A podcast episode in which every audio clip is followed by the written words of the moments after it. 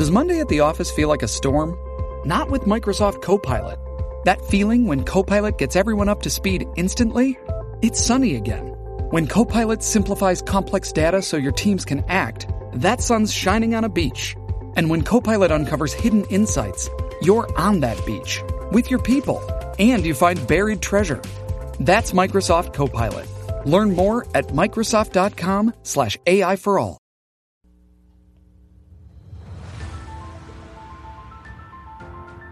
Welcome to the Wheel of Reads, a Wheel of Time podcast. Your hosts are Alan, Chris, and Ian. This podcast is safe for first time readers with no spoilers. This week, we'll be covering chapters 16 and 17 of The Eye of the World The Wisdom and Watchers and Hunters. Enjoy.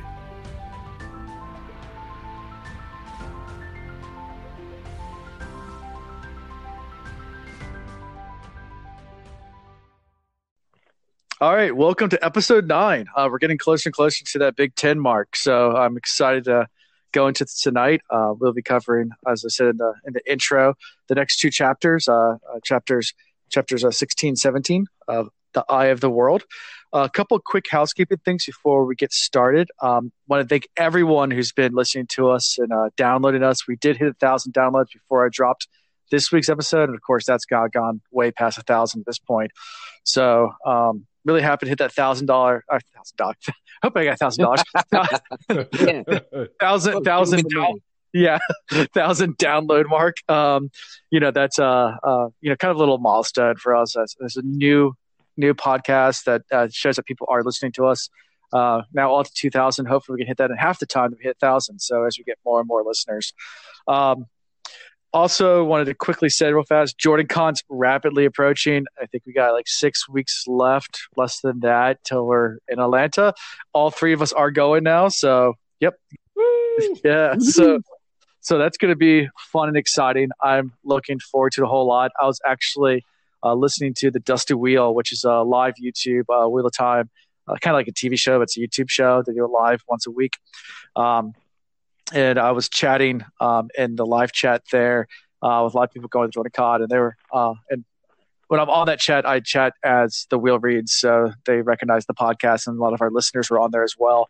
Uh, excited to see us uh, there at Jordan Con, and, uh, um, and, and looking forward to meeting all of us.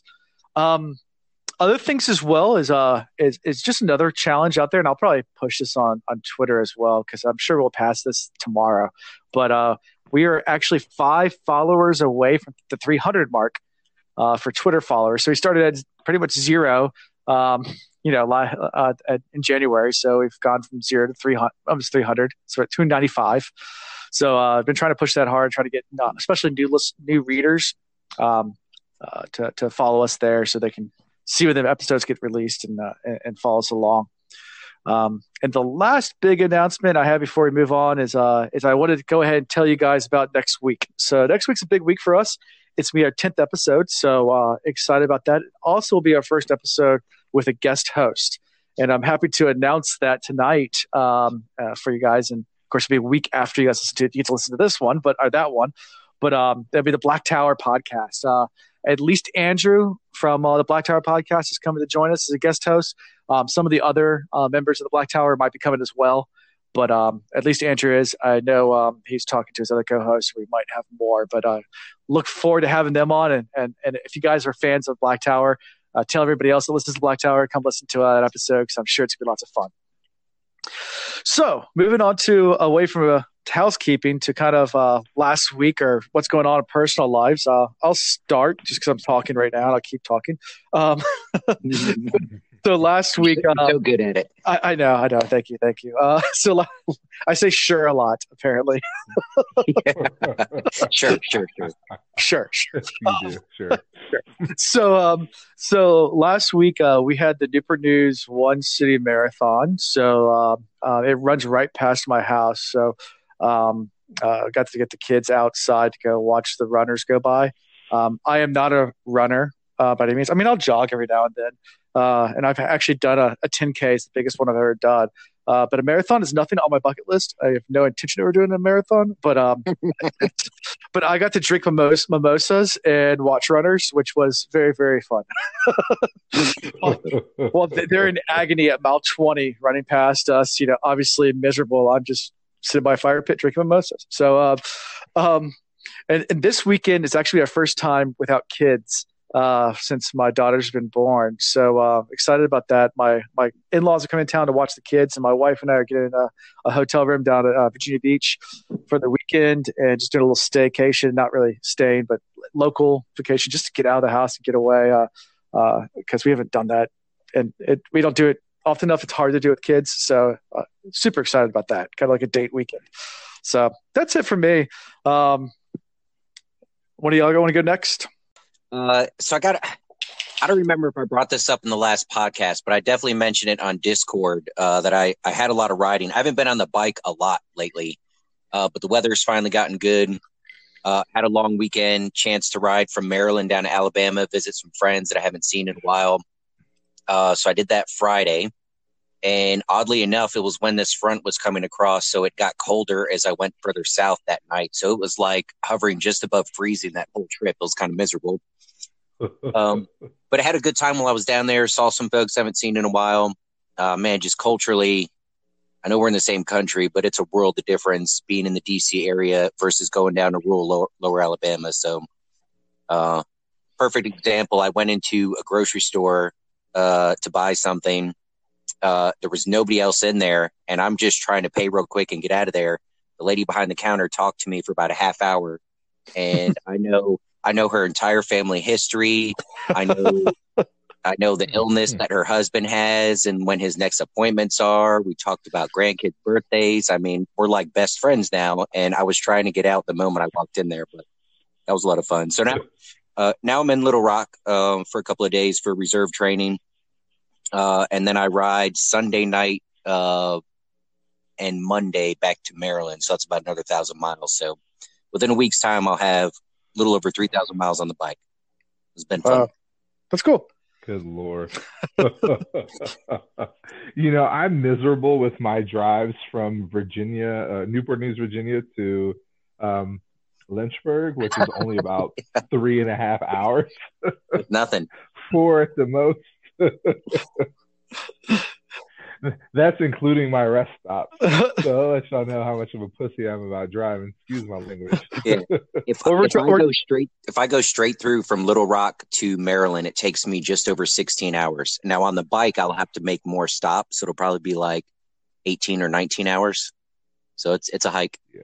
So Chris, you know we like, we we are driving to Jordan Con. It's like eight hours from here to Atlanta. So and that's why I told you I take the first leg. I get to the first two and a half to three hours, and after that, it's all on y'all. Oh, we're too easy, too easy. Uh, but no, I ha- let me start with Wednesday. Um, I'm going to back it up a little bit. Um, for those that have been listening, I've alluded to the fact that I am a Christian, but I am a Baptist. So my church has started something that I'm not really used to, and that's celebrating the Lent season. Um, I know Lent and seasons in general are becoming more popular with the Christian belief um, as we kind of visit some of our um, roots from the Catholic uh, Church. Mm-hmm. But um, this year, my church uh, practiced Lent for its second year. I did not participate the first year, but this year I did participate in um, recognizing that. So, of course, we were asked if we were going to fast in any way. Um, so this gave me an opportunity to take um, 40 days and remove myself from something. And I decided to remove myself, um, first off, for medical purposes, from uh, carbohydrates again. Um, for those that have listened, I've alluded to how much I weigh. At one point, I was 390 pounds. Now I'm down to 335.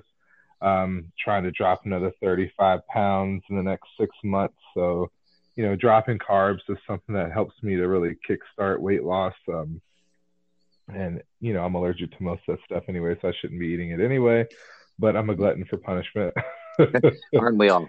Um, but then I also decided to take a hiatus uh, mentally from social media, specifically just Facebook. Like I'm still on Twitter a little bit. Of course, I'm still as active as I always am on Discord, which is very little, and I apologize to our listeners. Like, if you address me, I will come back at you, but I sit in front of a computer screen all day. So the last thing I want to do when I get home is get back in front of one. Yeah. But um, I, I do appreciate everybody, and please know that I, I, I am as active as I can handle. But the Facebook is something I realized that I was really addicted to. It's so hard when you're sitting there at work and you just have that moment where you just want to do something mind numbing and then you don't have Facebook to do. Like, so it's only been a week now, but I, I've actually found more time in my day to do other more productive things. So that shows you how much I was on Facebook. Sure. and then um, on the weekend, like I drove one of my actually most favorite drives, which is to Lynchburg because I coach at a D3 school, Randolph College, out in Lynchburg, Virginia. And I coached track and field, of course. I coached the throws events. We had our conference, and we actually did a whole lot better than what we had intended on. We did not come in last. Um, we actually scored points, and we're only we're a young program. We're only in our seventh year of track at the school. We hit some school records. We set some huge personal records. And one girl dropped um, two and a half minutes off of her 5K, which is like 5K or 10K. That's huge. Either way, the the one where you run 25 laps around the track, she dropped two minutes. Oh wow, off. that's good. Like that's insane. Um, she pushed so hard, but anyway, we just had a phenomenal time there, and I just you know enjoy my coaching experience with these kids, and just looking forward to outdoor season. Um, for those that are track leads, holler at me over in the my, my section of Discord and let me know what your events are and what you love to do. That's actually how Alan and I ended up together. Sure. Through his uh, wife, who was on the track squad. So I'm very appreciative of the relationships that track has helped me to build. And uh, anyway, that was my my weekend and my rant. Good. deal. That's awesome. Yeah. And also, you know, Chris, you have this week's uh, country or state that we're doing. So So for all of those, I am looking for somebody from Bosnia. Like I could cheat. I have some Bosnian friends, but I would rather get some one of our users to find one of their Bosnian friends or relatives and have them join us for the next cast. that'll be cool. Yeah. So Bosnia, you're on the on the on the lookout for this uh the next week. So, um, without further ado, I'm going to move into some predictions from the previous week. We had a bunch of them. I'm going to rattle through real fast, and some of them are kind of funny. Some of them are might be real, some of them not. We're just going to kind of go through these and then go right to the chapter. So, predictions: uh, Moiraine and Rand will hook up eventually. Um, Yeah. our Discord is going crazy about that one. Uh, so uh, people are like that. So um, the other one was uh, Mat was probably high during all this. Uh, uh, uh, also, another one's Moiraine might not be who we think she is. Um, that someone might have drank from the Dark One's cup in the dream. Um, and the last one is that I was an asshole for making you think Fain was dead. Um, still So- sore about that one. All right. So, without further ado, let's go ahead and move into chapter 16, the wisdom. So, as always, we have a new symbol this time. So, we have to talk about it, obviously. Um, whenever we have a new symbol, we're obviously going to talk about this one. So, it's kind of this leaf looking thing with a vine. Um, I don't know if you guys have thoughts around it or what you guys think. But Well, I feel like that's the icon that represents the wisdom. I mean, I think that may may go without saying. She's more of like the herbologist type. She's the healer, so Sure. kind of associate it that way. Okay.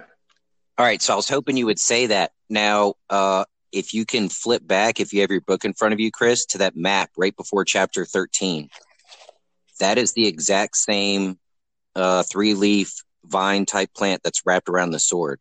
So if that represents the wisdom and the sword represents blank, Rand, maybe? Do we have do we have some new possible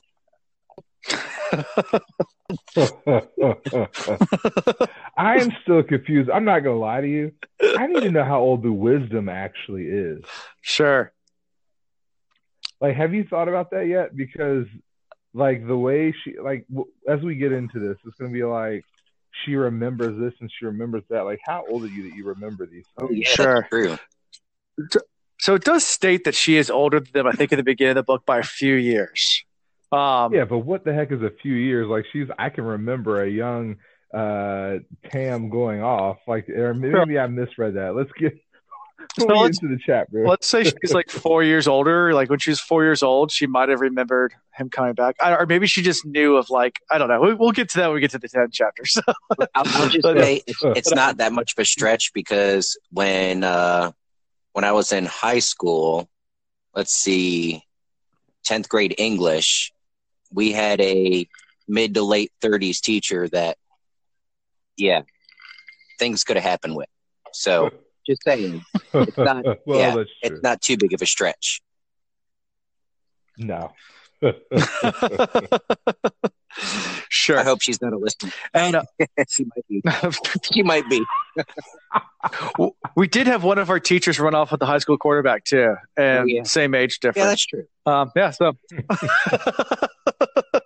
Lord, welcome to Newport News, Virginia. For those that are listening, you know Mike Vick, you know Allen Iverson. we had some interesting stuff uh, going on. But anyways, uh, back to uh, the chapter. Um, so we'll go right into it. So uh, Perrin leads their. They start. They're going right to the end. So that's where we left last time. It picks right up where we left off. Perrin's leading their way into the end. Um, you know, Rand's so deep in thought he doesn't even see Min, and Min just grabs him and starts talking to him about Nynaeve. Um, uh, being part of it, all the sparks she's seeing. So I just want to start with that scene and kind of get you guys' thoughts around this and and what your initial thoughts were with Min's reaction.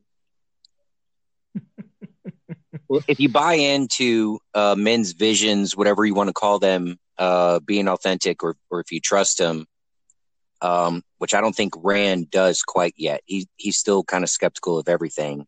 Um, that kind of, I mean, I was taken aback immediately. Um, I figured if she was going to come into the scene, that her whole goal would be to at, at least try and get Egwene to come home, if not all of them which she talks about trying to do. But then, like I said, if you believe in in Min and her visions, then clearly she's going to be a part of this moving forward. So what's going to unfold that kind of uh, forces the wisdom to make the choice to continue on with them, if you will. I just love the the interaction that she really addresses between um, Mistress uh, Al- uh, Alys, which we know is Moiraine, and um, Nenavia. Am I pronouncing it right? Nynaeve, Correct me. Nynaeve. Nynaeve. Sorry. I'm, I know I'm going to get smacked. There's at least one listener who gets me all the time. I'm sorry. Yeah, we'll get Um, the thing, the sparks, like that right there. It's like the sparks ran. She met coming in, and there were sparks with just the two of them. Yesterday, I couldn't see sparks without at least three or four of you together, but today it's all sharper and more furious. It's almost a wonder the end that doesn't catch fire. You're all the more dangerous today than yesterday since she came. So it's almost like she brought imminent danger with her based on Min's perception of the interaction between the two. For me, it's like it's just going to be like um, combating powers, or is this like some future intimacy, or like now my mind's going in like 50 million different directions because we don't know what these sparks really mean. So we can come up with all sorts of stuff. But the I feel like it's more just that interaction between the two of them and how they really have discontent for each other, which is pretty cool. Mhm. Sure. Yeah, so um, after Rand finally breaks free and pulls away from her after many attempts from Min to stop him, um, they finally make it into the room, where the same room they ate dinner the night before, or whatever, and um, and Moiraine and and Nynaeve at a stare down, and I can just picture this scene. Like neither are talking; they're opposite ends of the table, just staring at each other, like obviously super upset. um, you know, um, you know, uh, but but you know, they start talking. You know, obviously, okay, now we're all here. Now, can you talk to us? You know, that's what I think Moiraine says. And, and Lan kind of butts in and says, you know, I want to know how you found us. And the Lan, Lan's like, um, you know, I thought I did a pretty good job, you know, how how did you find where we were? And and of course, then you get some of Nynaeve's backstory here um, that you know she tracked them. Lan's super impressed. Um, so I just want to start there and kind of talk about this whole scene. yeah, I'm, I just I, I thought that was great. Um, and the first time that we see Lan kind of blush. Uh, you know, we, we talked in the last couple episodes, at least I did, about like how impressed I was with him and his planning skills and just being his attention to detail with everything. Uh, and for someone like her to find him, uh, I, I, think that's pretty cool. Kind of make made me think about. I mean, it's slightly unrelated, but made me think about like uh, you know World War II.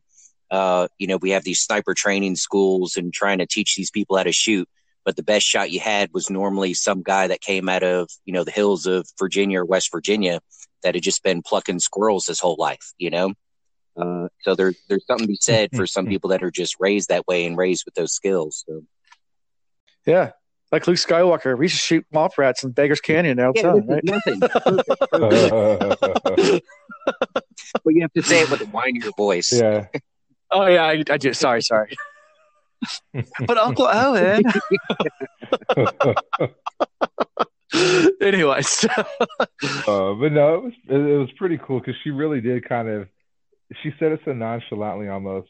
There was nowhere for you to go except for Baerlon. To be safe, though, I followed your trail. You certainly cut back and forth enough, but then I suppose you would not care to risk meeting decent people.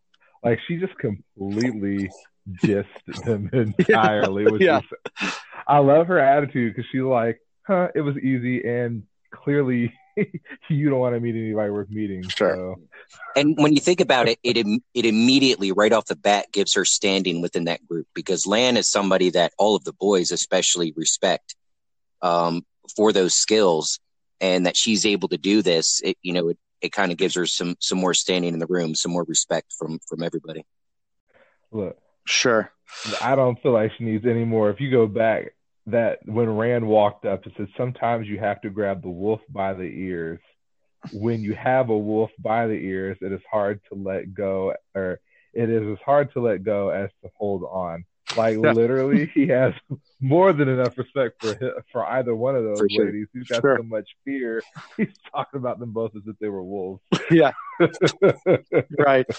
So so yeah. So Nynaeve starts getting really loud and and starts saying Aes Sedai" way too loud, and they're trying to hush her. You know, it says, "I came here to bring you guys home." They're like, "You you're being dangerous," and and Tom finally cuts in and says, "Stop saying what you're saying. There's white cloaks here," and starts ex- explain what white cloaks do to people. And um, you know, we met white cloaks last time, but it was this really quick interaction. You didn't really get to know them that much. You just got to see them. Um, but now you get Tom's explanation of, you know, they're pincers and, and everyone's guilty before they're innocent. Um, you know, that they think they know everything. So what's your thoughts on, on white cloaks at this point and, and this whole entire, um, or should I say children of the light? White cloak is actually considered a derogatory term towards them, like kind of like a, a, a slight towards them, and then uh, but they call themselves as children of the light. So uh, you'll see people that call them white cloaks obviously don't like them. People that call them uh, they call themselves children of the light. So anyway, so what's your thoughts on the white cloaks? I know whenever I read Children of the Light or White Cloaks, uh, I start thinking uh, about that song from um, was it was it Mel Brooks where they did the parody on the Inquisition the Inquisition, like it, when they describe him walking down the street, I still have that song in my head. You know, I know that's not the picture he's trying to paint, but that that's the that's the vibe I get from them, though. So, just just as another plug to another podcast, because I know some people on this that listen to this listen to other podcasts too, and I know you guys aren't supposed to, but that's hilarious because the White Tower podcast, was different from the Black Tower podcast, there's another one called the White Tower podcast they're two girls that that are pretty popular one as well. Um, whenever the White Cloaks are mentioned, they play the Monty Python clip. Nobody expects the Spanish Inquisition. Yeah, exactly. so because you mentioned that, I just have to plug that and yeah. say like, you know, you're not the only one that thinks this. Right. Well, give them give them a nod for me then. Yeah. Yeah. Um, so we'll do. Uh, we'll have to shut them out of the next episode release. So yeah, so it's almost like a nod to the sparrows from me from Game of Thrones. Uh, the other way around, remember? this was written first. Yeah. yeah, true. Hats off. Like I know what I read first. Like I... Game of Thrones copied I- this. yes, gotcha. So I think the difference is like the sparrows in Game of Thrones were not your decorated like in in cloaks and armor and and Sure. sword bearing individuals, but they're still like almost like the religious like sect. Yeah. And I don't know if that comes into play with this group because we're really just scratching the surface with them. But the description, he's like they'd swarm over the inn like murderous ants on a rumor, a whisper. Their hate is that strong. Their desire to kill or take any like these two. And the girl, the boys, you, you are all associated with them enough for the white cloaks anyway. You wouldn't like the way they ask questions, especially when the White Tower is involved. Like that's exactly the now, mind you, I get it. I know which came first. Yeah. Yeah. that's exactly what we get with the sparrows. Like they just slowly infiltrated the entirety of the city Sure. of West or the entirety of Westeros, really, and just like, boom, gonna come in, gonna take over, and all of a sudden we run this shit. Like, Right. So I, I think it's also significant that this description in this telling about the White Cloaks is coming from Tom. And you and I discussed this, Chris, on earlier podcasts about it doesn't seem like Tom is really just going along for the ride because it's convenient for him. Like I, I feel like he knows more and is is deeper involved in, uh, really the politics of this world that that they're in. And this is just like a little a little glimpse of of him showing what he knows. Right. So yeah, so Nynaeve continues to be persistent, saying that he, they're taking he's she's taking everyone home. That's why she's here. It's this your fun's over. Go back home. And Rand, Rand, and everyone, but especially Rand, cuts in and says we can't, and this is why. And Rand starts explaining to Nynaeve, and Nynaeve thinks this is bullcrap. Uh, you know, just it's like no, uh, none of these reasons are. And then kind of Rand asks, well, what did everybody say back home? And you start getting to some some of the things. You know, the, um, you know, it says Tam tried to convince everyone uh, you needed to go. And everybody thought he was crazy. And then Mat says, What about my dad? He says, Well, he thought you'd just get in trouble. Yeah, Um, and then Nynaeve, About right. yeah, and then Nynaeve is really upset with Egwene. Like, you know, I think she mentions, like, I would expect the three of you, but, but Egwene, um, you know, like, I expect better of you. Like, so I don't know if you guys want to talk about that whole scene, but that's uh, definitely she's, uh, you know, kind of giving a little news from back home, but you know, and, and also talks about you know the I think it might be later when it talks about how when they're t- when they're alone. So I won't get there yet. Uh, when Rand and Nynaeve have a separate conversation, but um, yeah, so you know they kind of explain that, and Moiraine uh, then cuts them off and says, you know, we need to talk alone. Um, and Moiraine clears the room. So, anything you want to talk about that scene before we kind of move on, or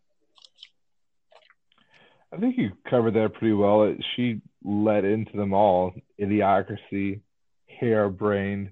Those were great descriptive words. sure, and then you can really see how um, young Egwene really is because she's just like sheepishly, I left a note. like, a note? What is a note? For? Like, what good is that going to do yeah, when you are preparing to train with me to become a wisdom or the wisdom, and all you do is leave me a note? Like, that's a slap in the face. Yeah. But, and if if we reach back to one of my crazy predictions about uh maybe how Moiraine uh, somehow used her powers to influence Tam to make the decision that he did and to be so okay with them going on. Um, well, the wisdom hints to that, where she says, The light knows how your mistress, Alys, she invested the name with a wagon load of scorn, managed to make him believe. Um, so we'll, we'll see if anything more comes to that. They only touch on it briefly in that paragraph, but I am curious to see uh, what more we hear about Tam and what might have happened to him when he was getting air quotes healed by Moiraine. Sure.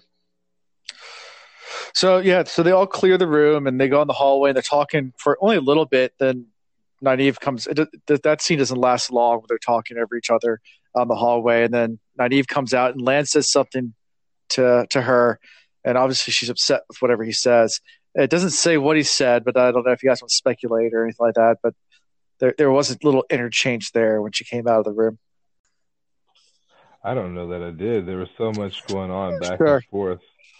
Yeah, I, I, am trying to find where it is in the chapter. Uh, Nynaeve stepped out and, and gave a start when she saw Lan. The warder murmured something that made her toss her head angrily. Then he slipped past her through the door, and and that's when she moved forward to speak towards right. Rand. Right. So something something was said. It doesn't say what. Um, in fact, uh, minor spoiler: you never get to hear what actually was said. But there's a lot of theories just about this one little interaction out there amongst fans. Like so, uh, you never know exactly what was said there, but obviously something. Um, but there's obviously some tension between the two of them. I mean, I think Leia respects her, um, the fact that she, he was able to track him. Sure. But you know, but yeah, there's there's definitely some stuff going on there. Yeah. Um. So Nynaeve goes to talk to Rand, and and first thing she says, "The sword fits you now," which surprises Rand. So it's only been a week. you know, it's like, but you've grown a lot in a week. Um, I can tell that. And um, it seems like Nynaeve start like apparently whatever they talked about alone, um, Moiraine and, and um, it looks like Nynaeve started to come around because she's you know um, not as harsh with Rand outside at this point. She's kind of like, all right, hear me out. What's going on? Tell me the real deal. And they kind of have, start having this little banter. So I kind of want to start there and hear what you guys about this conversation between the two.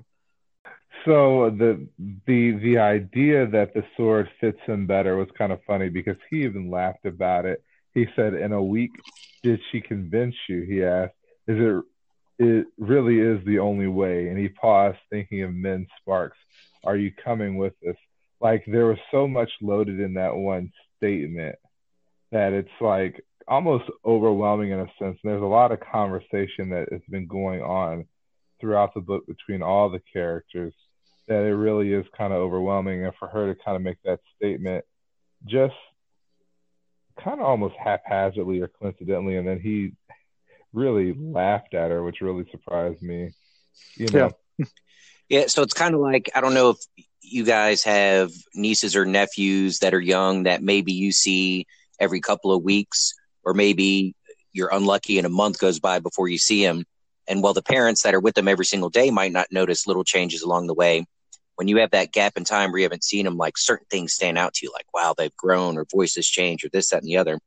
And it's only been a short amount of time, but the wisdom hasn't seen them since they ran off uh, from the field, from the village. And I, I think obviously she's talking more about you know maybe he stands a little taller with more confidence. Uh, they even they even have a little back and forth where rand questions her and she's like wow you really have grown. Like you know not that long ago you wouldn't have asked any sort of questions about what i was doing but uh, so she, she's pointing mm-hmm. out in the short amount of time he's gaining that confidence. That's that's the way i read it.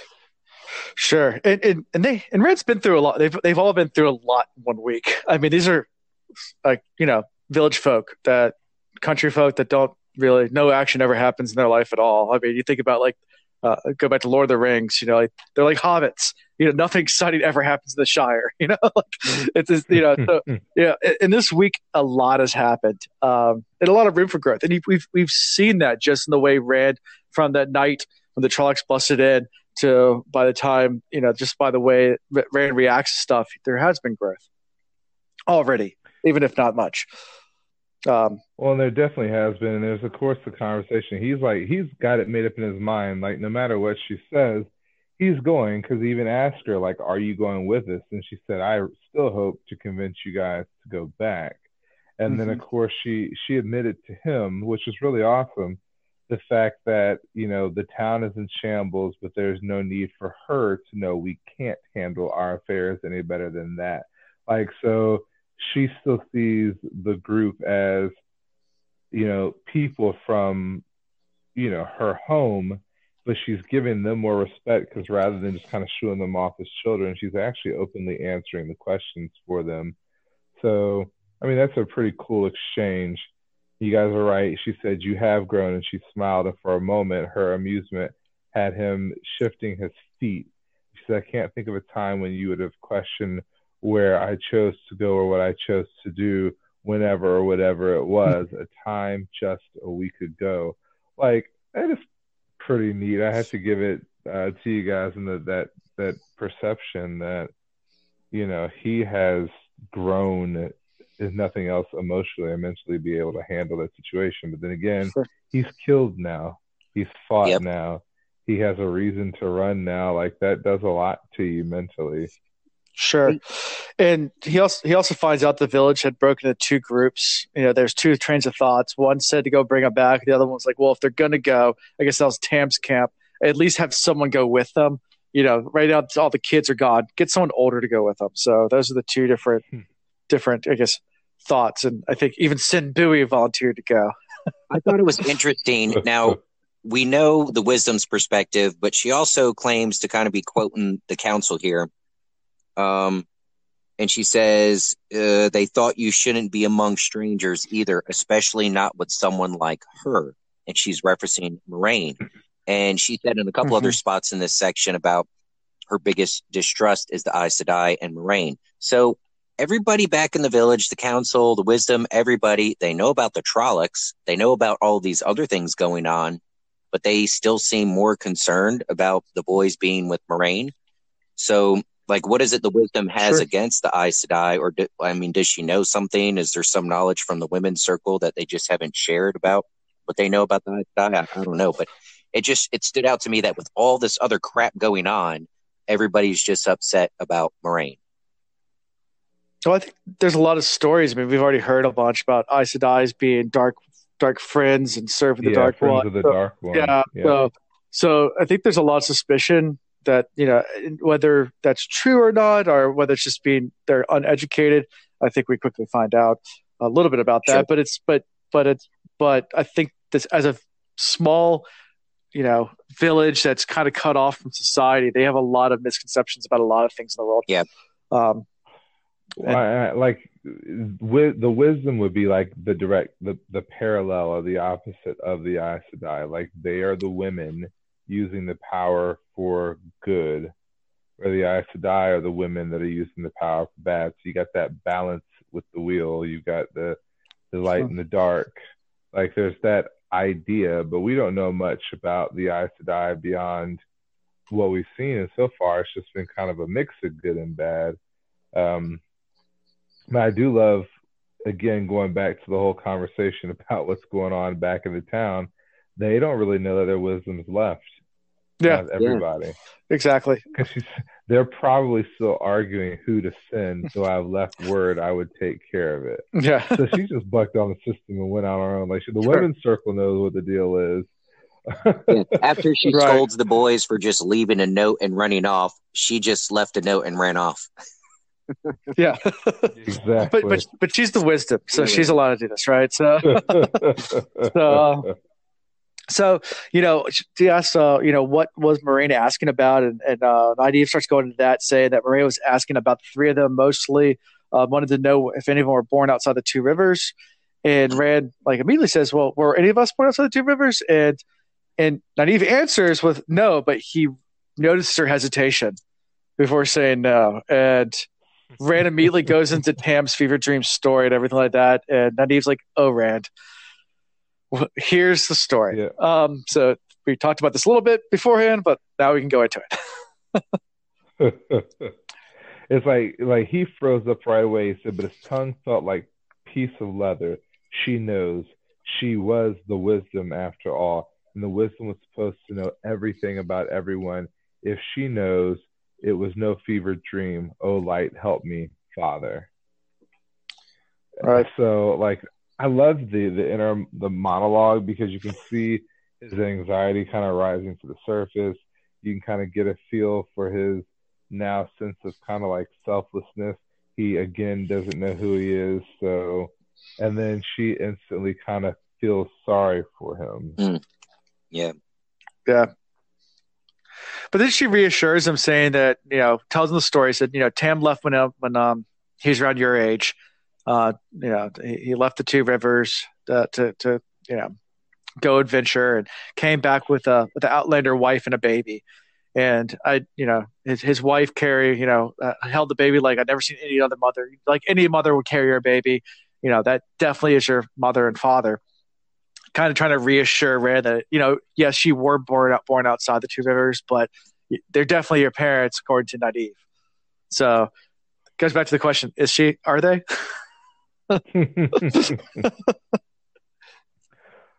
like a lot of me wonders whether or not the child was really Tam's child. But like he came back with an outland like woman. Maybe he decided to help the woman and adopt the child. Like he could just be an all around good guy. Like you just never know what the story of it all is yet. I'm sure by book 14 we'll figure this all out. Right. I know there was more so i know there was more to the conversation but as i read this i just heard the wisdom telling rand oh you know nothing Jon Snow. Right. So, I mean, it goes back to the question of whether or not the whole entire thing about the baby found on the side of the mountain was the real thing, or whether it's really, you know, that, that it is his child or, or her child, or who, who, knows what what's fear dream or or what's not. So, hey, cut cuts from Trolloc is a hell of a drug. Oh, I still think that he's part of some warrior tribe. Okay. Yeah. we'll keep up with that. I'll keep dreaming. I have a feeling we're going to take some nasty shifts. I mean, this guy hung out with Martin. so eventually, like, all of our characters are going to do 180s and they're all going to be, like, completely different in five chapters. So. Yeah. Sure. I've got too much respect for this author to like I have to assume that there's gonna be some sort of fantastic backstory to Rand. So I'm I'm waiting for it. Sure. Sure. So, uh, you know, I think at this point we kind of wind down to the end of this chapter. It ends with kind of no conclusion, but Nynaeve's thinking about what to do. Like she has, she, I mean, obviously she has second thoughts now about bringing them back home, but obviously still wants to, but is kind of warming up to the idea that they can't. Um, I don't think she's 100% sold on that yet you know, yeah. but is definitely uh, second guessing herself as well with every, you know, with everything. I think at least what we haven't heard, we we didn't hear what was what conversation was happened behind closed doors um, with Moiraine and Nynaeve, but uh, obviously she's at least starting to warm up to the idea that they can't go back. So, for Farron's sake, my favorite quote you certainly learned how to twist words since you met her. I said, I rubbing off. My favorite quote.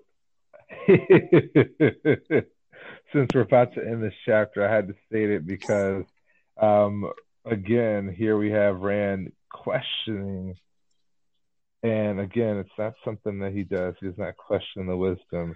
But he said, Were any of the others born outside? And then he said, No, don't answer. It's none of my business either. And she said, No, it isn't your business. It might not mean anything. She could just be searching blindly for a reason, any reason why those things are after you, after all of you. So Rand managed a grin, which I don't think he ever would have done either. Then you do believe they're chasing us. Yeah. So like he got the answer he wanted with his original question of, do you think there's anything to the statement that uh, Miss Moiraine is making? like should we really be running or should we go back home? So mm-hmm. i like it. I really do like it. Sure. Any other final thoughts for this chapter before we move on to the next one or? I'm good. Let's roll. All right moving on to chapter 17 watchers and hunters.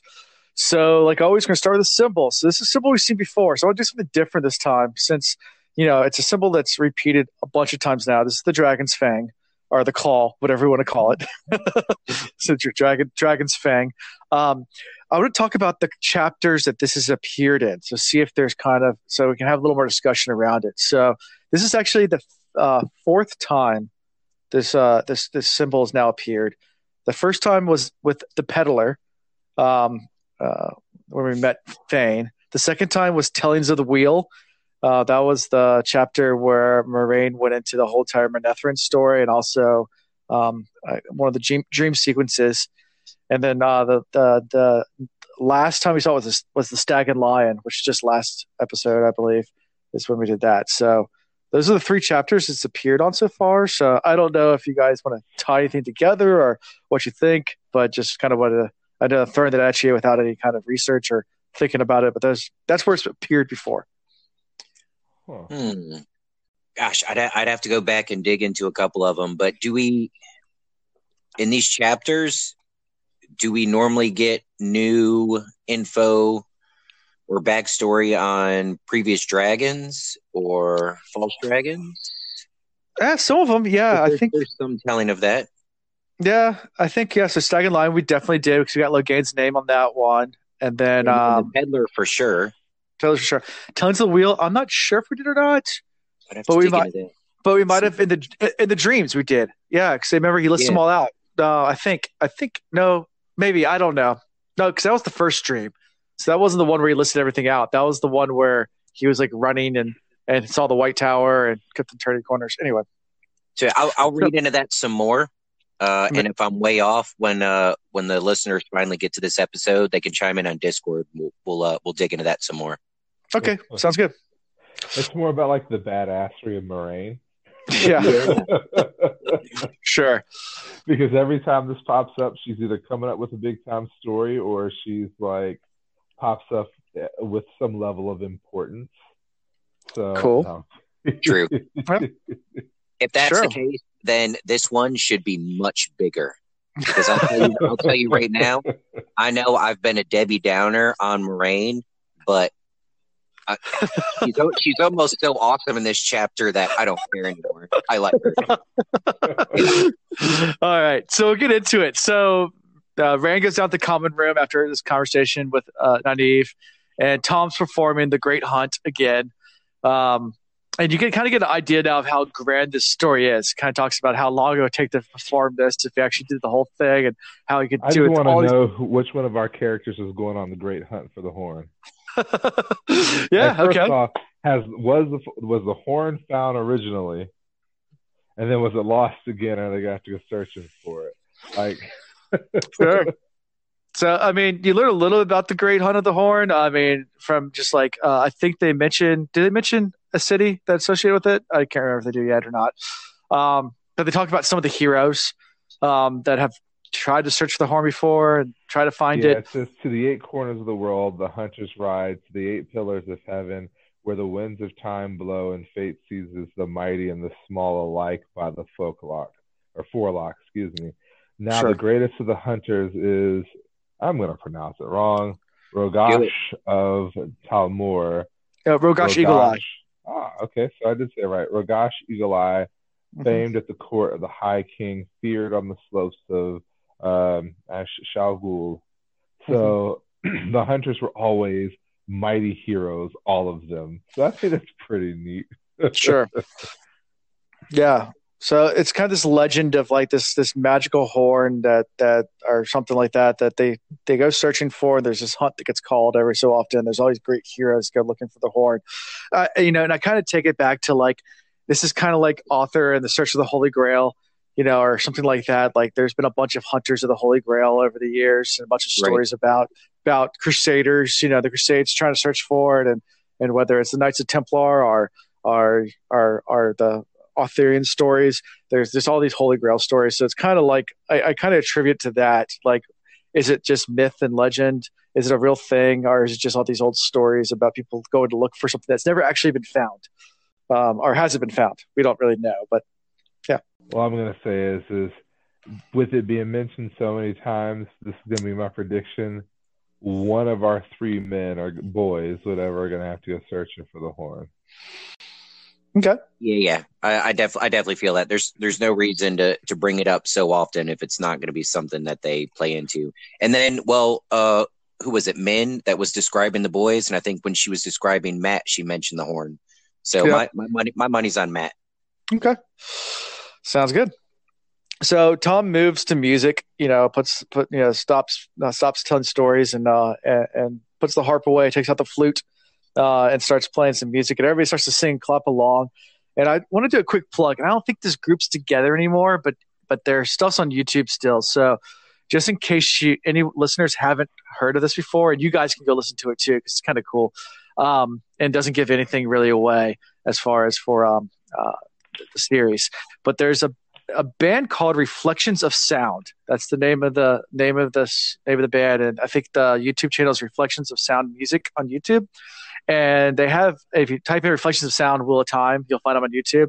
And they have a bunch of, they basically took a bunch of these songs that Gleeman perform in a bunch of these books and make them into actual like medieval sounding, um, almost like Irish jigs, um, you know, uh, uh, music. So it actually, and it does, they do a really good job with it too. So it's kind of cool, you know, to, uh, to actually hear the music versus you read music and you know it's one of those things where whenever you read music in any book it's kind of like you can read lyrics but it doesn't at least to me it's hard to actually say like okay that's cool i don't know like like a lot of times i mean i remember i remember going back and tolkien's really big on this so like when you go back and read lord of the rings or the hobbit he'll write out entire lyrics to songs and like I end up just skipping over them most of the time when I was reading Tolkien because it's like, okay, I don't really know what this song's really going to sound like. So um, I'm just going to skip the whole thing. But uh, but it's just a cool way if you guys want to check it out. Um, um, uh, you know, that's um, um, you know one of the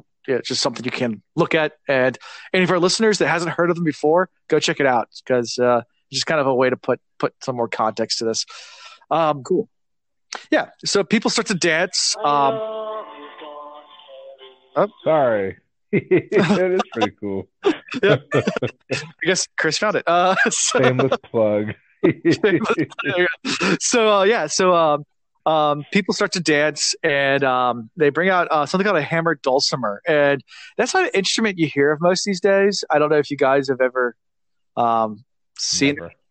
Well, it's like it's like a mountain dulcimer. Yeah. So once again, another plug for YouTube. I don't know the name of this guy, but um, I, when I first read these books, or actually not my first time, but when I reread, started rereading these books a few months ago, uh, when I got to the Hammer Dulcimer, I went to YouTube Hammer Dulcimer, and excuse me, um, there's a guy that does Tears for Fears. Uh, Everyone wants to save the world, an '80s cover on a Hammer Dulcimer, and it's really really cool. So, um, just uh, if you ever yeah, so if you type in uh, "Tears for Fear" Hammer Dulcimer on YouTube as well, you'll find a really cool example of what a hammer dulcimer sounds like. So yeah, just kind of, I'm just gonna go into all the YouTube plugs right now on these random things. So, but anyways, back to the chapter. So they're all dancing, and uh, you know, it's just.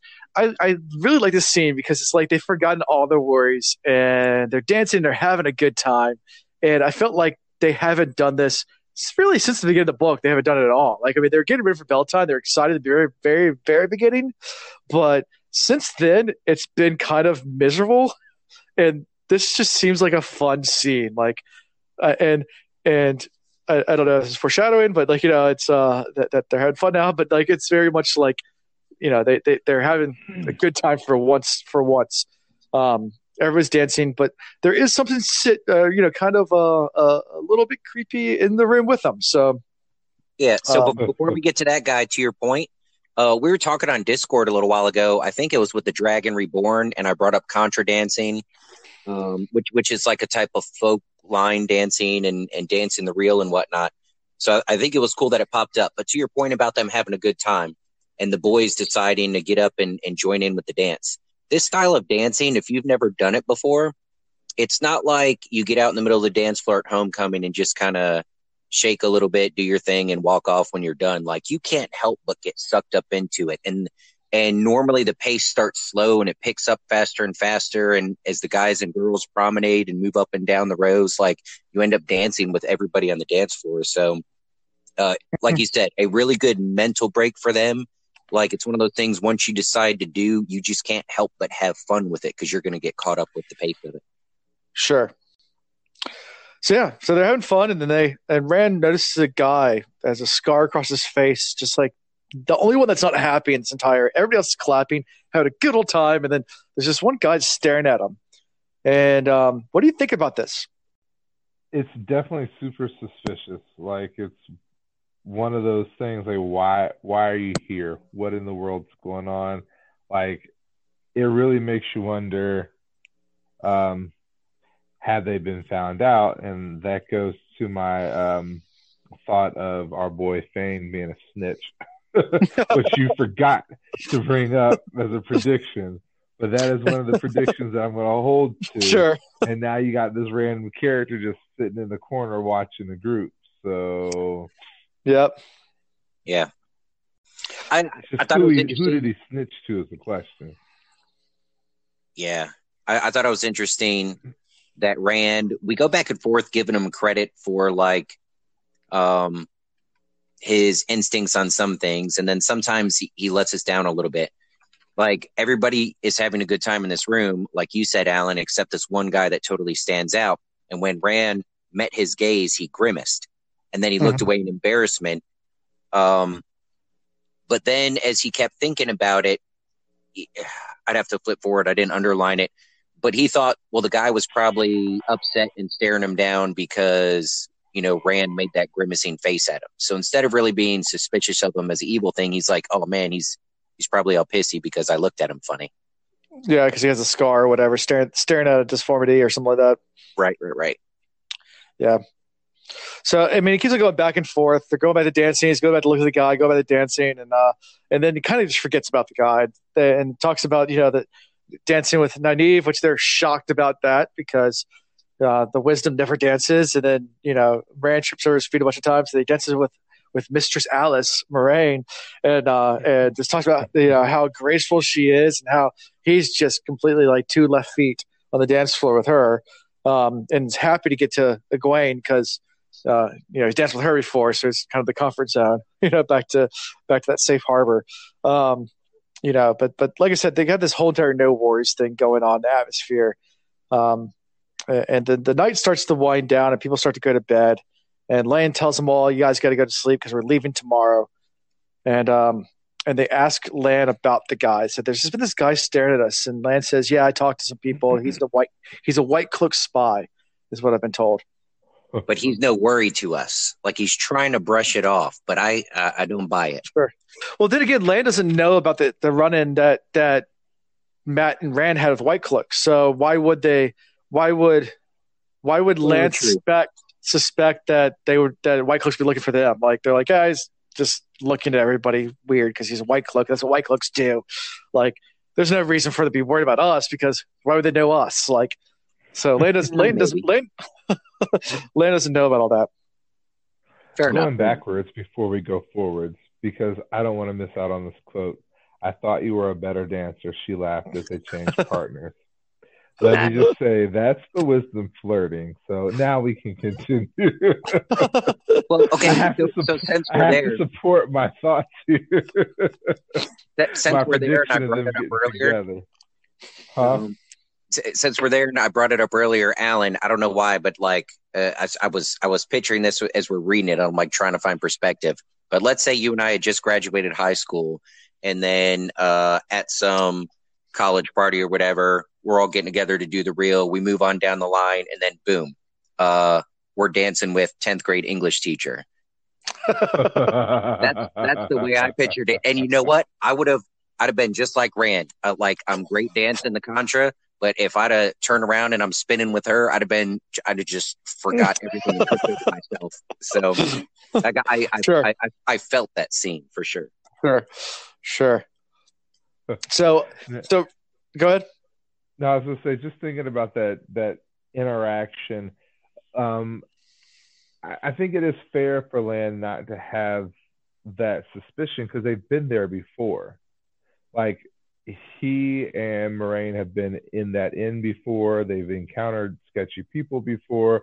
Like he is slightly off guard, which is not something we're used to as readers but we do know that he is human, and though he has some superhuman abilities, that doesn't put him above being caught off guard.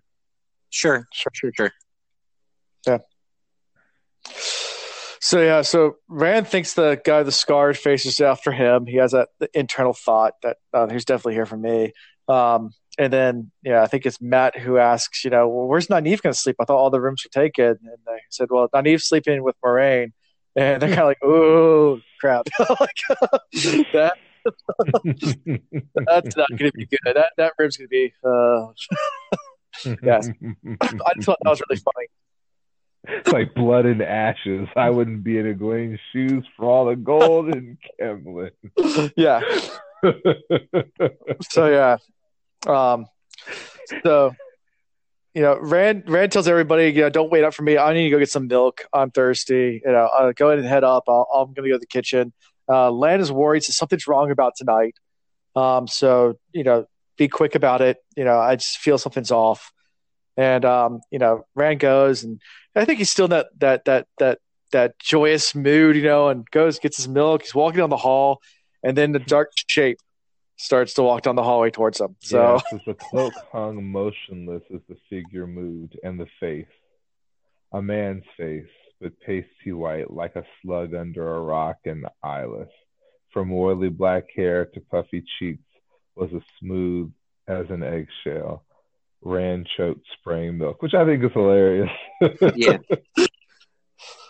But the fade's like you are one of them boys. Like so now he he's like, all right, so there's multiple of you. You're one of them, and like Rand freezes again. Yeah. It's like, what's the deal? I thought that he finally kind of come to himself a little bit, but now he freezes again. Right.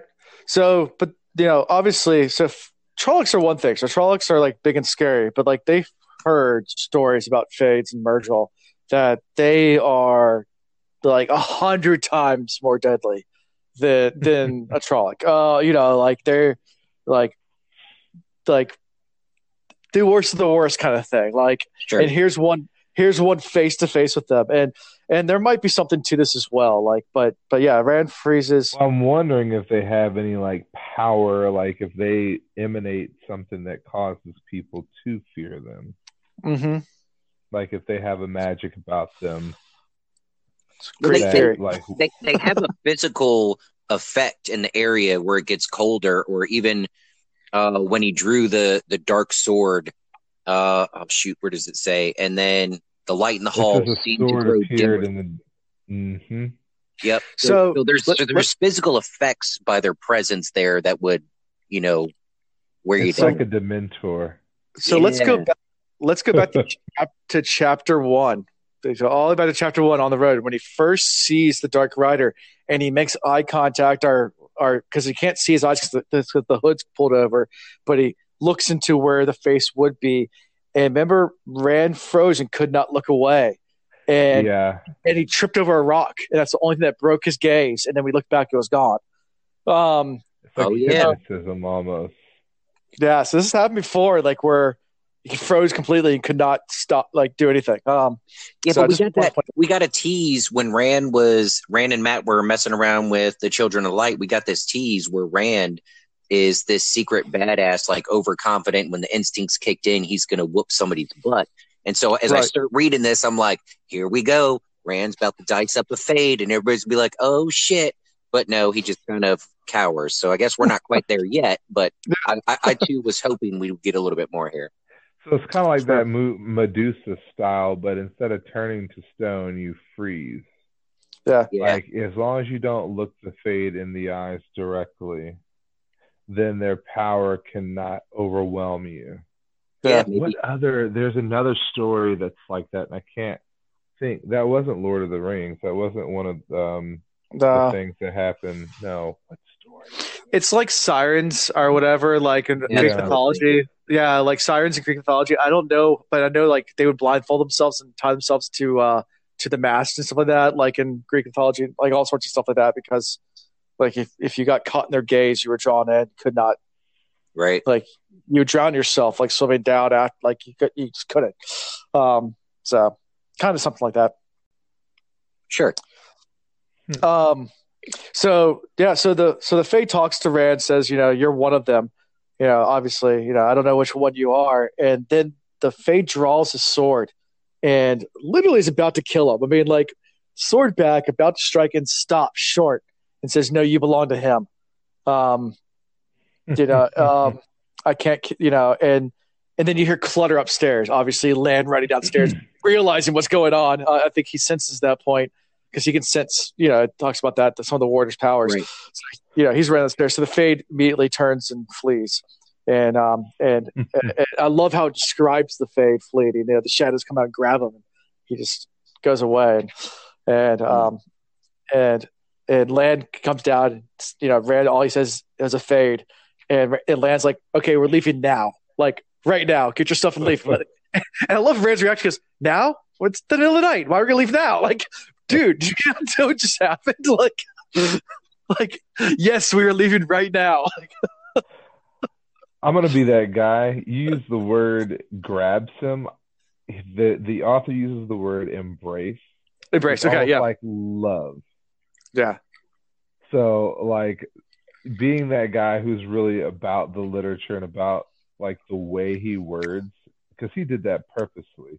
Sure. He was embraced by the shadow, which is like being embraced by the Dark Lord. He's the great Lord of Dark. You Mhm. are his.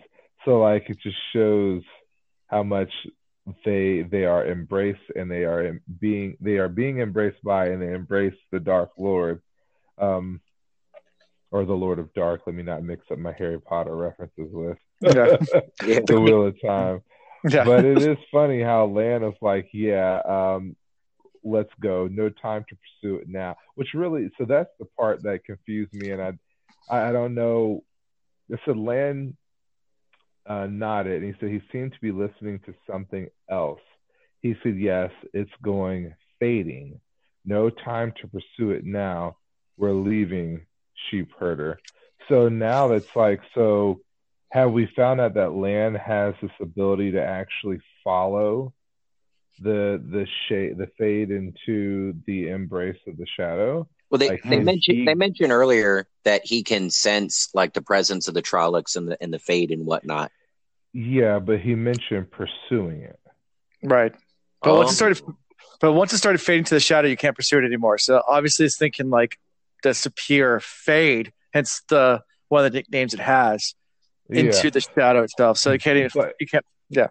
And again, I, I could be completely off, but like there's this idea that there may have been a moment in time where maybe he could have followed True. the fade into the shadow, faded with him. And I could Sure. be completely wrong. Sure. Yeah. but it just that kind of that sentence drew me in and i highlighted it because i'm like you know with this idea of the Aes Sedai being people that are you know friends of the dark or dark friends or whatever maybe there's just this misconception because they have powers like friends of the dark because Sure. they're using like powers to combat them Sure. so maybe Mm. Moiraine, though she has these powers that seem to come from the dark, maybe they're not. She's not as dark as we think she is.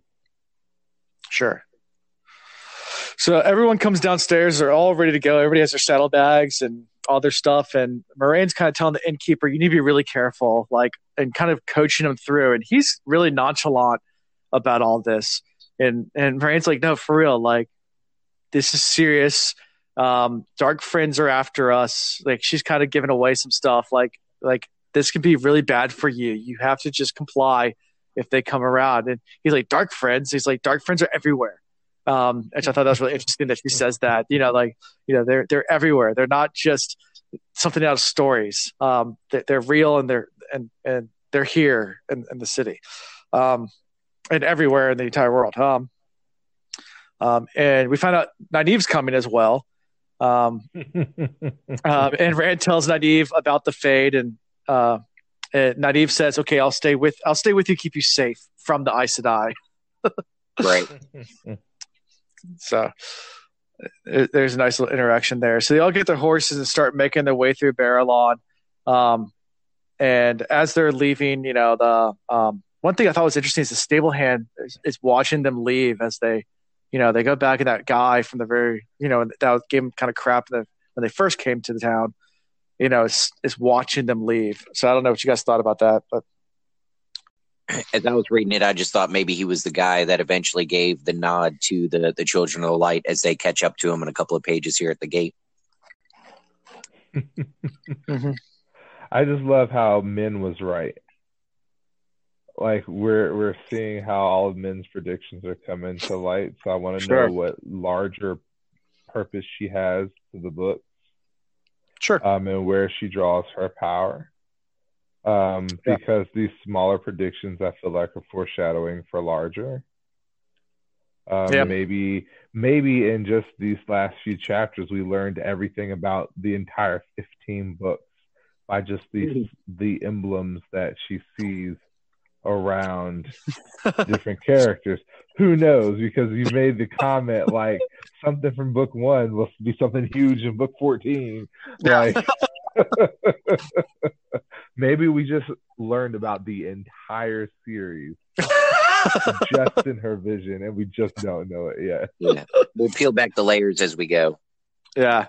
So that's that's also that's why a lot of people, as soon as they're done reading the entire series, to go back and start reading it again. It's like, wait a second, like I need to go back and reread all of this again because, like, did he really connect the dot like four million words ago? Like, Yeah.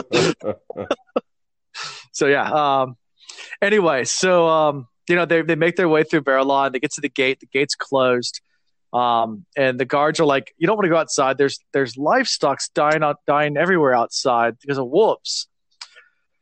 Um, I don't know if you guys thought about that statement, but um, um, I I don't know if you guys have thoughts about that, but uh, Well, I think it's just pretty interesting.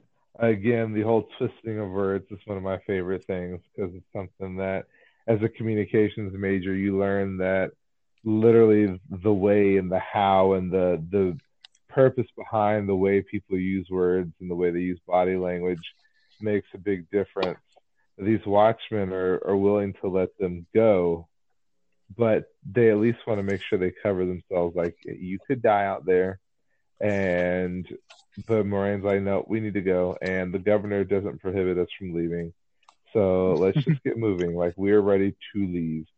So they're Right. suspicious, but at the same time, it kind of shows men, and I generalize ourselves, like we want the best for everybody, but when it comes down to it, we're willing to take what's best for ourselves and let people fend for themselves. sure. So mm. And, and and they pay off the guard too. You you notice when Lan goes up Yeah. and gives them money, uh, which gives me the question: How much money these guys have? Like, because they're paying off every single person along the line. Like, there's always gold just being thrown out. yeah, like, Lan's got a leprechaun. We just we already know this. like he's just throwing out money left and right. Like, there's just so much. Like, and you know, there's no ATMs or anything like that. Like, I mean, it's just like I, so. I just always made me wonder, like, how much, and you know, I always made me wonder, like, is you know about the money. Um, you know, whether they have that much money or whether they can use the power to create money. I don't know. Um, at that's first, just I want. At first, I really felt bad because I thought maybe Moiraine has been magicking like stones into money and making people think it was money until they got far enough away. Right. I just like never said that because I don't want to make her seem like an absolutely horrible person. but it's like, is she just mind fucking these people, for lack of better words? Like, is she Yeah, look- actually giving any of them money? Especially in this chapter, I I, I vote we just got to be nice to Moiraine because uh, she's she's about to be a badass here in a couple seconds. So Sure. I I reject your statement about stones looking like gold. Moiraine is fantastic. All right. So, so the gate starts to open, and the white cloaks show up, uh, and we have this interchange, you know, between the guards and the and the white cloaks. We're like, you know, who who what are you letting people out? You know, this is this. You know, you know, the go- governor's ordered the gates closed. You know, what is this? What is this dark friendery going on here? Um, you know, and, and starts to kind of question all of them. Um, you know, they're obviously very suspicious and they start to eye everybody. And, you know, Rand, what do you think about this interchange? Uh, before we get to them noticing Rand. Well, The love the statement that- Inquisition. La la la. The Inquisition. the, the children of the light, the white cloak man who had first spoken said softly, Hold sway wherever men walk in the light. Only where the shadow of the dark one reigns are the children denied. Yes? So he stated it as a question, but he's more or less making a statement. He's like, Do you walk in the light?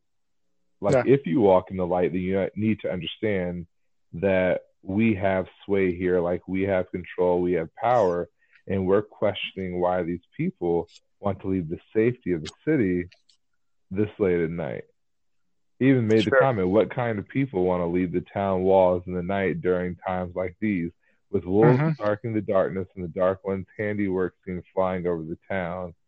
A northerner, yes, like the the the interaction they already know. I feel like they know what's up. And, and the dark one's ha- sure. I say the dark one's handiwork flying over this. this so uh, had the white cloak spotted a Draghkar? Because I mean we haven't heard the Draghkar for a while now, but obviously something's in the sky. So I don't know if that's uh, do they know what a Draghkar is? You know, like it's one of those things where, yeah, right. That that those all those statements, but again, I'm gonna go back to our boy Finn. Like he maybe he tipped them off. Maybe like yep. I want my prediction to be right. Fain, we'll Fain, probably yeah. never Fain, I'm sorry. We'll probably yeah. never we'll probably never figure it out. But at the end of the day, like they have reason to be suspicious. I, I feel like if anything, we should be more upset at the Watchmen who were like so easily put to work for a gold piece. Yeah. So like I kind of feel for the White Cloak. I think they get a bad rap, and I guess we won't find out like book fourteen. Um, I'm stuck on book fourteen tonight, y'all. okay. but um, I, I really do feel like the the interaction here is quite interesting because they are challenging literally people's almost like belief in the light. Like, sure. It kind of makes you wonder, like who who's the good guy here? Like I'm, I'm so confused with who we should be rooting for at this point. Sure. Bela, root for Bela. Bela, Bela. the underdog. Sure. So, um, Rand tries to hide. You know, he's kind of hunching his shoulders over, trying to look small and not be recognized. And of course, the White Cloaks notice. He's like, "What do we have here?" And sees Rand and um and, and notices Rand around and says, "Oh, so you do have dark friends with you? We met this boy earlier." Um, it says, "All right, we'll go ahead and take them off your hands. You know, it, it, we're gonna arrest them. We'll take them out. We'll ask them for questions. Thank you, Watch, our town guard, for doing your job. You guys have done great definitely um, we're, we're going to go ahead and take these dark friends and and this is now becomes my favorite line of this book Moiraine uh, interjects in says you will take me you will question me. You will bar my way.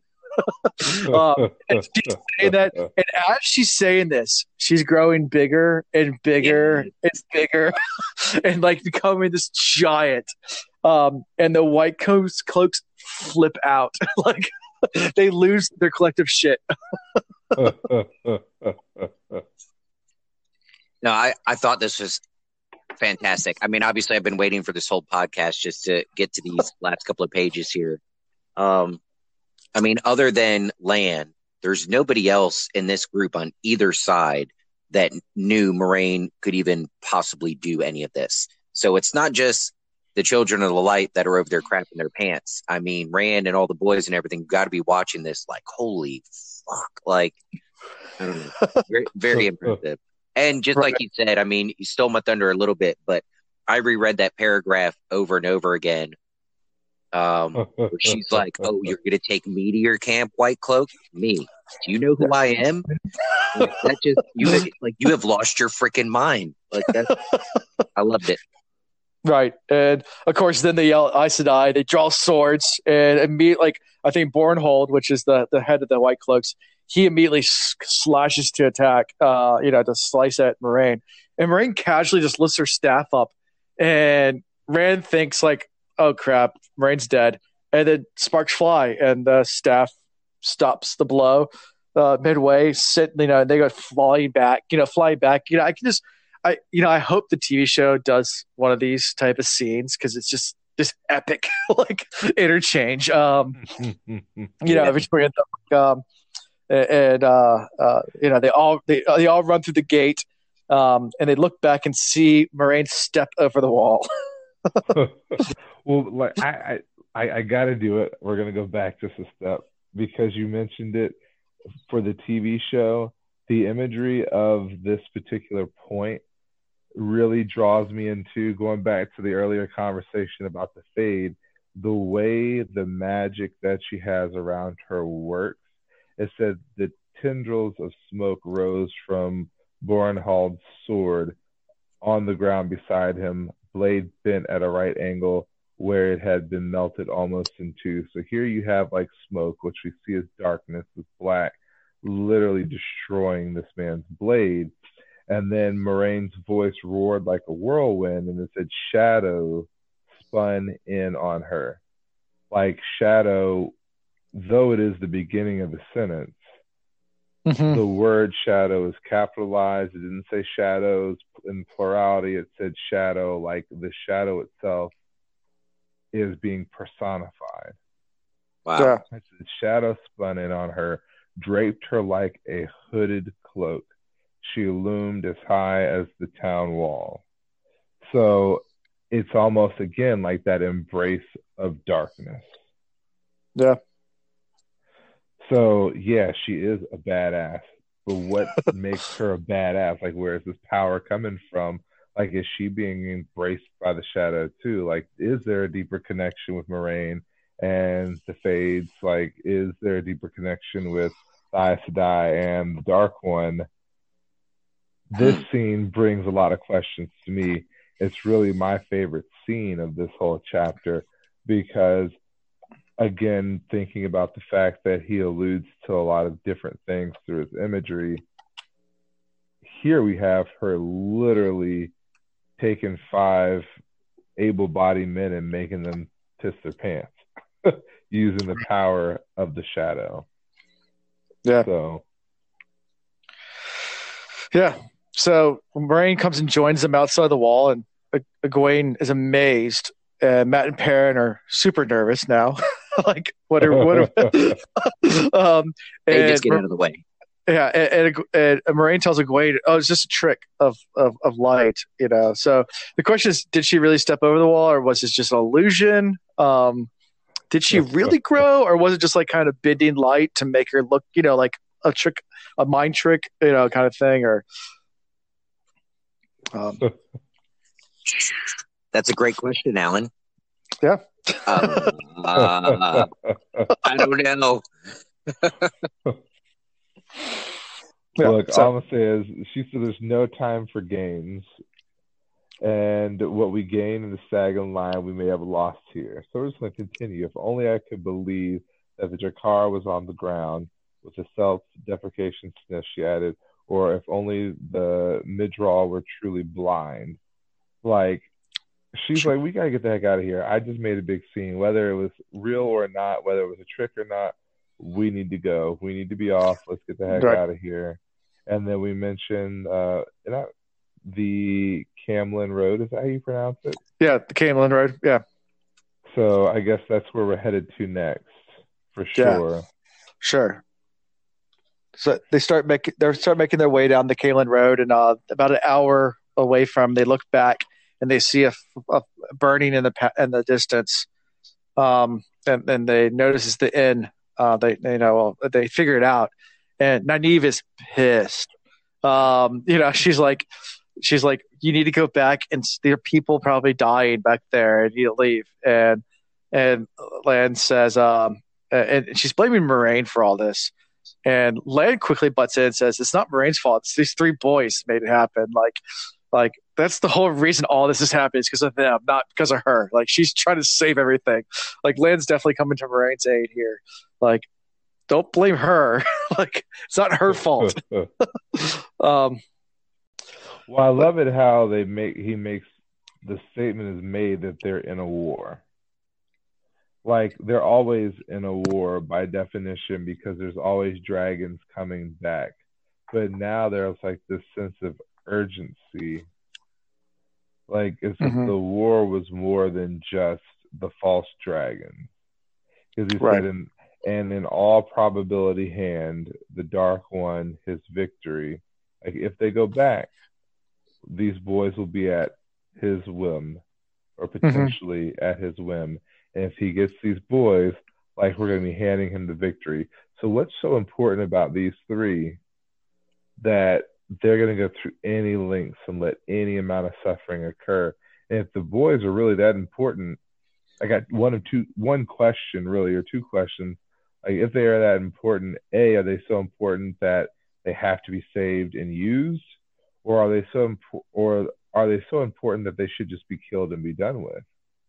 Yep. Yeah, and not risk the Dark One getting them at all. Exactly. Yep. Like uh, if you know, if, if we're being honest,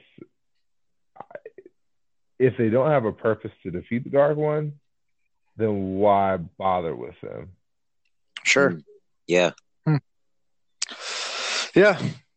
So yeah, Moiraine does explain kind of her logic on why she doesn't want to go back uh, to Nynaeve, and uh, they they keep on riding. The city fades away, and and they finally get to a place where Lan lets them rest. It's obviously not a planned out camp um, like the previous times because this is not expected. You know, they were going to leave in the morning. Uh, this was an unexpected runaway kind of thing. Um, and you get some interesting little dialogue here. You know, Mat asks. Uh, I love the fact that Mat asks about the badger. I wonder. I wonder yeah. what happened to that badger. I wonder they, yeah, a little comic relief, and, uh, and, I love the line also. Where Mat asks, uh, "Are we ever going to be safe again?" I just love that line. Yeah. so the question. So are they?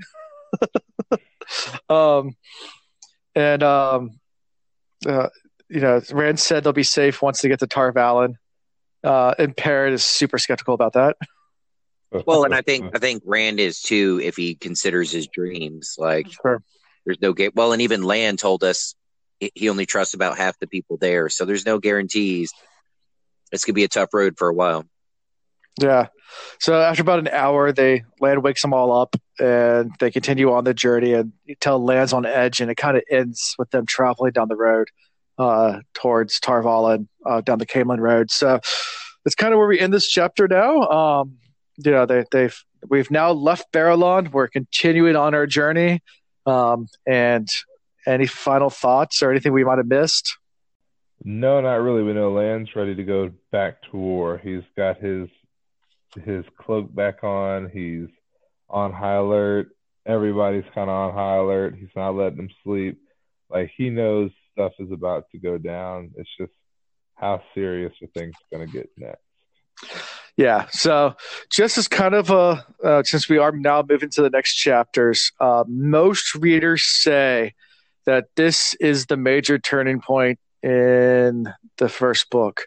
So, um, like that, we for the everything before this is world building or meeting characters. We're kind of doing everything. Now for the rest, it's like so. Just kind of warn you guys. The rest of the book, hold on to your seat and uh, yeah. And let's just say I flipped to the next page and I saw the um, symbol at the beginning, and I'm like, yes, Lord, this looks awesome. exactly. yep. I'm ready to read. so yeah, so yeah, we're gonna get all into that next week, um, and things are gonna get real. so, uh, so yeah, uh, we gotta wrap this up now. So, as always, how you can find us? So we can find on social media. It's Facebook, Instagram, Twitter at the Wheel Reads. We can be contacted on by email at uh, the Wheel Reads at gmail.com. Um, also, please, please, please consider joining our Discord. It's free. It's fun. We got a bunch of people in there. Um, I'm going to keep on plugging that on Twitter and stuff like that too for anybody else that might have missed, um, uh, forgets about it, but follow us on Twitter just because um, it's a fun conversation. Uh, it's a good way to interact with us. Uh, we have a lot of cool channels in there. We talk about all sorts of stuff. It's not just Wheel Time, Wheel Time related. Um, of course, the majority of it is. Um, but you know, we do share funny memes and, and talk about other stuff as well. Uh, Ian shares cool pictures of his motorcycle. And this is lame. He talks about swords here and there. yeah, Chris, that's, that's, that's not lame. Swords are awesome. So that's that's awesome. Uh, and um, you know, and, and, if anybody has stuff they want to talk about on that, we're always happy to add channels and stuff of that too for any of our people that join our Discord. So it's a fun way to, just to interact. Um, so please consider doing that. Like I said, it's free. It's fun. Um, the other thing as well is we do have uh, uh, Patreon. Um, it's at uh, www.patreon.com slash the wheel reads. Um, it is a way for you guys to uh, support us in this. Um, uh, it, it, I mean, just a shameless plug about that. All the funds for that go right back into just making this podcast better and back to you guys as well for right now. Obviously, if it gets really, really large, we might actually start taking some money off that, but it would be a long time before that happens. Um, I, I, there's equipment I want to buy. There's there's software I want to buy. Um, um, helping us go to cons like Jordan Con, uh, things like that. Obviously, we can go to more of these type of things if we have more uh, funds and things like that. Um, and then I want to start doing giveaways as well uh, to our Patreons, but also just to the community as well. We did a Twitter uh, giveaway a few months ago or last month uh, with the Wheel of Time Companion book. Um, I want to do more of those type of giveaways, whether it's swag from us, like uh, the Will Read swag, or more books and stuff like that. I did a poll on Twitter, and people said they wanted books. Uh, of course, everyone loves these books, so um, that might be in the works as well. But obviously, financial support helps with all that. Um, uh, obviously, Patreon gets first dibs and all that one of the basic things you get at the lowest level is uh, live live episodes. So um, we are going to. We did last week. We're going to start trying to do it on a more regular basis. Um, we're not going to do it every episode just because of uh, uh, the way our technology works and everything like that. But for some episodes, we will be doing live for our Patreons only. So um, uh, if you guys want to actually listen to us and listen to all the behind the scenes stuff and how horrible we are at this, um, yeah, pre-edit. Like, uh, so there's there's a lot of uh, stuff that gets cut out because uh because we definitely have a lot of awkward pauses and silences that you get to listen to if you uh, listen to us live, and um and um also there's levels where you get uh, early releases as well. Um, so you get to listen to us before everybody else does. You get a little special benefits there, and then of course giveaways and other things. So think about it. Um, if you don't, that's fine. Keep listening to us. Enjoy us. Uh, there's no, there's not, it's not a hard push, a hard sell. It's just, uh, uh, if you feel so inclined. Um, that that will definitely go to making us better as a podcast, and also uh, give more stuff to you guys as our listener listeners. Um, and as always, uh, please, please, please share, like, subscribe to us on any um, service you're listening to. Uh, tell your friends if you have a friend that's on the fence about like reading Wheel of Time. And a lot of times people get into the series and they want someone to talk about, uh, or want to talk to, or if you're reading it for the first time or know someone that's reading for the first time that wants a companion podcast, I think we're a great way of doing that because we are spoiler free, uh, because we have two first time readers as well here with us. So, you know, share that with your friends, or if you're really passionate about Wheel of Time and you want to get people that haven't read it into it, you know, uh, you know, suggest us. Um, uh, we'd greatly appreciate that as well. So, um, that's all I got for this week. Um, you guys have anything last final words before we close out? Until next time. All right. Uh, personally, I just want to give a, a, a, great thank you to, to Alan since he has literally been driving this cart. Um, he's been the horses, he's been the, the driver. literally, Ian and I just get to sit in the, the carriage and chillax. All we have to do is open our mouth and go on Discord here and there. But Alan's really put a lot of work into it. So just wanted to give him a little bit of appreciation here. And uh, yeah, absolutely. Peace out, everybody. It's a fun ride. Yeah, it's been fun. All right, till next time, guys. Thank you for listening to the Wheel of Reads. See y'all next time.